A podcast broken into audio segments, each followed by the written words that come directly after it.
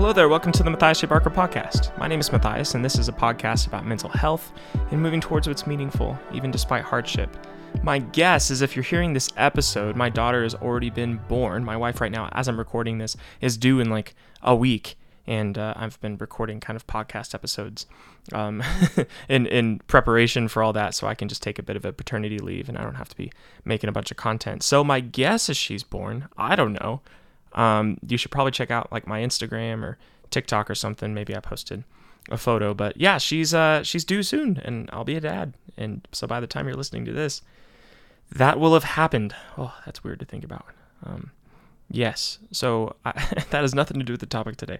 Well, the topic today is irritation as a teacher. So there is no natural segue because I'm certainly, at least at this point, not irritated with um the prospect of having a child. Maybe by the time I'm re listening to this when I post it, I'll be nice and sleep deprived, and so maybe that'll be relevant. But but this episode really isn't just about irritation, it's also just about the big five personality model, and specifically being able to assess if someone just has a different personality than you, a different set of strengths and weaknesses, or if they really just do need to get their act together and, and they're just irritating and, and driving you nuts. And then maybe some uh, realistic kind of thoughts and parameters for being able to interact with people that are different than you and, and, and collaborate with them, negotiate with them. That's that's kind of the whole topic of this podcast. So I hope you enjoy.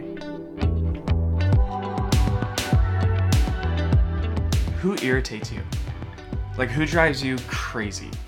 Who are the people in your life that are like micromanaging you and always trying to control everything or uh, that are just like really rigid and critical and rude and judgmental or who are the people that uh, are just not really on top of things and they're disorganized and uh, they're not really responsible. You can't really depend on them. Maybe they're a bit naive. Who are the people that are dominating all the conversations and kind of full of themselves in your life? Who are the people who uh, are complaining and uh, sad all the time, but not in like a way that really kind of drives your empathy, but in a way that just feels like it kind of they're just dragging you into their problems and their conflicts and and uh, maybe they're always coming to you but they're never actually being reciprocal and trying to like help you back. They're not interested in your life. They're just you know maybe kind of in their own world. Who are the people that bug you? Who are the people that irritate you? You know our irritation has a lot to teach us about our own values um, our own personality and has a lot to teach us you know there's this carl jung quote that's been going around that i shared a couple days ago that um, that goes something along the lines of uh, everything that irritates us has the ability to teach us something. And I think that's true. And, uh, you know, it has a lot to teach us in multiple respects. So I, I kind of want to break down two different things that irritation can teach us. And maybe the first one is where we need to be more compassionate. But the second one is maybe where we need to put up more boundaries. And both are important. So uh, I want to kind of first maybe break down maybe an understanding of uh, personality because the truth is depending on your just particular temperament and your personality you're going to find different kinds of temperaments and personalities more or less frustrating. And the particularities the uh, maybe the gut intuitions of different kinds of people as particularly frustrating. And so it's good to know. It's good to know what the personality temperaments are because then it can actually give you like maybe um a basis for knowing if something, you know, if that person's just wrong or that person's just kind of, you know, rigid or irresponsible, or if that person just has maybe a different set of strengths and weaknesses than you do. And it's good to know that because if if you can really come to an understanding that hey, you know what, you're different than me, but you have strengths as well as weaknesses, you have these assets as well as these detractors, then then you know who to surround yourself with because you're not an all-encompassing, you know, uh, deity. You're you you have strengths and weaknesses too. So you need people around you that are strong in spaces that you're weak, and and so it's a it's an incredible uh, gift to know personality temperament. So I want to break that down. We're gonna break it down um, using the Big Five personality model. I'll give you just a really quick run through of it.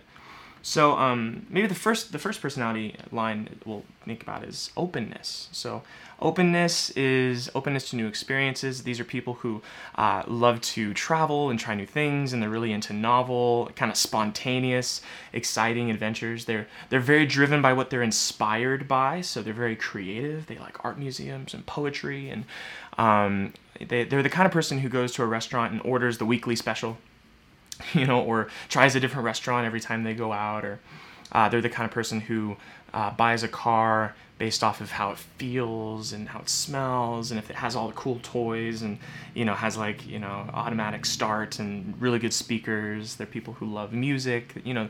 So these are kind of you know people who are open to new experiences and uh, that's that's one spectrum and then maybe another spectrum altogether would be a conscientiousness scale. And these people are really on the other side of things. These are people who are more organized and tidy and they like consistency. These are the people who go to a restaurant and order the same thing because if they're going to spend the $14, they're, they're going to make sure it's something they like. And, and they're the people who uh, buy a car because um, of its gas mileage and it's the right year. And they have a year and a model picked out, and that's the year model they're going to buy. And they have the money that they've been saving up that they're going to put towards the down payment or pay for it in cash. And they're not going over that. The salesman can't really push them one way or the other. And if they do, then they're gonna, you know, they're gonna go somewhere else because they have a pretty firm idea. They have a standard inside themselves that says like, this is what I do. Uh, these are also people though who are very, very industrious. So people who you really want to have on your team because they work really hard. Again, they have that kind of inner standard of uh, of the kind of work that they do, and they're very, very driven. So you can also, or maybe you you can already see the difference between openness and conscientiousness and how those two people could be irritated with each other. Right? It's like uh, the conscientious people could look at open people and see, like, gosh, all this spontaneity and all this being inspired by this and then getting bored by that, that feels really inconsistent. And that feels kind of irresponsible and naive. And uh, that feels really, um, you know, chaotic and so that could be a lot of there's a lot of negative emotion that comes up when dealing with open people. On the, on the other end open people look at conscientious people and are like you are rigid and a buzzkill and like why aren't you getting enthusiastic and inspired by this? Are you dead inside? You know like there's this uh, maybe it just it just kills them inside to like lean into the routine and the consistency without any sort of spark or spice you know, kind of mixed into everything. Now, the reality is that everyone's kind of a mix of both of these. So there's not just the open people and the conscientious people, but you know, it, it kind of varies depending on how highly or low you are in those different spectrums. Um, you know, moving along, extroversion and introversion is another measure. We're, we're all pretty familiar with that. So people who are like really, really social are going to have kind of particularities that introverts kind of find irritating, and vice versa. Um, agreeableness is another spectrum. So this would be people who are uh, very conflict avoidant, people who are um, very just maybe aware of the social milieu and, and how their actions are being interpreted and how your actions affect other people. So, very high in empathy, very high in being polite, very um, concerned with how things affect others. Now, vice versa. Like, if you're disagreeable, you're someone who's very assertive, someone who's very honest, who's going to just tell it as it is. Somebody, so these are like the lawyers. These are, you know, people who are maybe high, like managers and people who hire and fire and just make the tough calls. Like, it's really good to be, uh, have a little bit of disagreeableness. There's strengths and weaknesses in both. And you can already see maybe how both sides kind of find the other people irritating. So the disagreeable people look at the open people and just like, gosh, just tell me what you think. Stop asking me where I want to eat. Where do you want to eat? You know, or you know, like uh, they just like put your foot down. Like tell me what you need. And maybe people who are high, high in agreeableness don't really know what they need because they're so concerned with the needs of others. And so on the other end, the agreeable people look at disagreeable people and they're like, you're mean, or you're rude, or you're just like. Uh, you're not aware of how your actions are affecting other people or how what you said came across because it's really off-putting and so there's these conflicting temperaments that cause irritation. Uh, and then the last spectrum would be neuroticism. And neuroticism would be um, your sensitivity to pain. So specifically, if you like withdrawal from meeting conflict, or if things don't really go your way, if something jumps outside your expectations, or you you encounter catastrophe, like your withdrawal and then your volatility, how angry or frustrated or irritable you get. So these are people who are more likely to feel emotions like sadness and despair and doubt and frustration and irritation and, and you know this apathy you're more likely to kind of feel those emotions. And people who are low in neuroticism are pretty just chill and easygoing and they don't get very flustered. And even if stuff you know doesn't go their way they kind of roll with the punches. And so you know there's there's a piece where i think that that spectrum is often moralized and to be like well if you're angry and kind of more fra- you, you know that means you're fragile and that means you're you know kind of highly anxious and you need to be fixed or you're you're bad when in reality like especially when neuroticism is paired with agreeableness it makes someone very very attentive to the pain of others. It makes someone very sensitive to how um, things affect other people. So there's a lot of strengths in that too.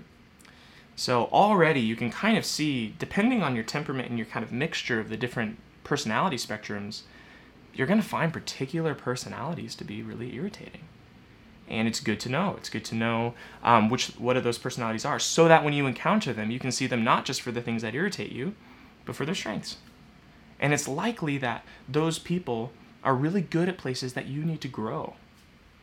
Maybe you need to be more organized. Maybe you need to let loose and have fun every once in a while, and you need people around you. So, for example, like um, openness is is uh, is really highly associated with like entrepreneurship. So when you look at entrepreneurs, uh, the people who have the big ideas, the people who are trying to disrupt the industry, those are people who are high in openness. But they're not very good at running businesses. They're not very good at the details and, and kind of making sure that the infrastructure gets laid down in a way that's very consistent. And so they need conscientious people to come in and manage their businesses. So they have the big ideas and they they kind of you know build the morale, and then uh, they have conscientious people who are kind of on the second or third tiers down, making sure that everything falls into place and everyone gets paid at the end of the day. So that's good. That's good. Um, you know, and even if you think about it like in a romantic setting, like couples, it, it's actually good to have someone who's more conscientious or more open or someone who, you know, kind of has, there's a complementary kind of pairing because like when you're buying a car, you you need something that's you know that, that, has good gas mileage and it's you know has a good value but maybe it'd be nice to listen to some music and have a good stereo system in there too and so there's a balance there that isn't just around security and safety and isn't just around novelty and fun, but there's a mixture that, that creates a pretty well balanced experience. So um, now let's talk about boundaries though, because here's the reality: is like when you're talking to someone who, um, maybe let's start with this. Let's say that there's somebody who is kind of that friend that it, things aren't really reciprocal. Like you're kind of just like uh, they're they're really needy and they, they go through a lot of hard times or they're really like depressed and and you're trying to help and you're trying to like be there for them and you're listening, but they never really call you when you need something and and they uh, they they complain a lot, maybe they gossip a lot. They're really just negative and and you feel that you feel like kind of dragged into that compulsively, but you also feel that it's not healthy now, the wrong thing to do in this instance would be like, well, they're of a different personality. Maybe they're higher in neuroticism. Maybe they're, you know, this, that, and the other thing. Um, I just need to be more understanding because maybe you're, maybe you need to set up a boundary because you're getting exploited. You know, the people who run into this problem most are people who are higher in agreeableness. But that doesn't mean that there just needs to be more understanding. There actually needs to be a boundary here because it's uh, it's not right that someone's taking advantage of you and just using you for your empathy um, but not uh, maybe making any ground or being reciprocal in that friendship. And, and you can tell this even in your own heart because my guess is if you're in a relationship like that, you're not motivated to listen to them out of this like warm caring and this like this uh, this affection for them. It's almost like a fear. It's almost like this anxiousness, right? It feels like uh, if I don't if I don't answer their text, then then what will happen? You know, because they have nobody. You know, they have no one. They have no one but me, and so I need to be there for them. Or uh, like what would that mean about me as a person like i'm an empathetic kind person and i can't just leave them alone i can't just leave them out to dry like i have to be there for them because and, and you feel this innate sense of responsibility you know over it and a, and a fear of what that would mean about you if you advocated that responsibility but the reality is that your time is a gift you don't owe anybody anything but the problem is when you give a gift over and over and over it starts to feel like an expectation. And people start to depend on it. And that's when people can get really frustrated when you withdraw.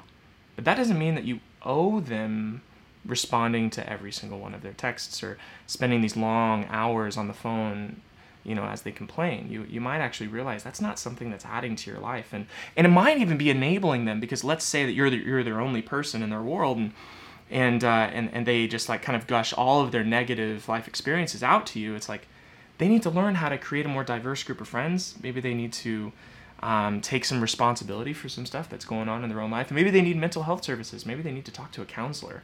But as long as they have you, they don't need to. As long as they have someone who will come on their beck and call, they they don't need to look for other resources. So you actually putting in boundaries might be the thing that helps them the most. Pushes them into actually seeking some help. And that's that difference we talked a couple weeks ago between empathy and compassion. Is like compassion has this wise vision for understanding how your actions are behaving within a context. And, and so boundaries in this case are actually the most loving thing to do and could promote, you know, what's best for them. Um, you know, so think about think about that. I, I could give more examples, but for the sake of time, I'll just say this: like that that boundaries when you, when you start to feel this invasion or this intrusion upon what you feel and this intrusion upon um, you know different person how different personalities are inter- interacting with you you can ask should i be more compassionate? Or um, maybe is this a good opportunity to put in some boundaries? So those are my thoughts for this week. I'll talk to you next week. Uh, i'll be in the comments too so let's chat about it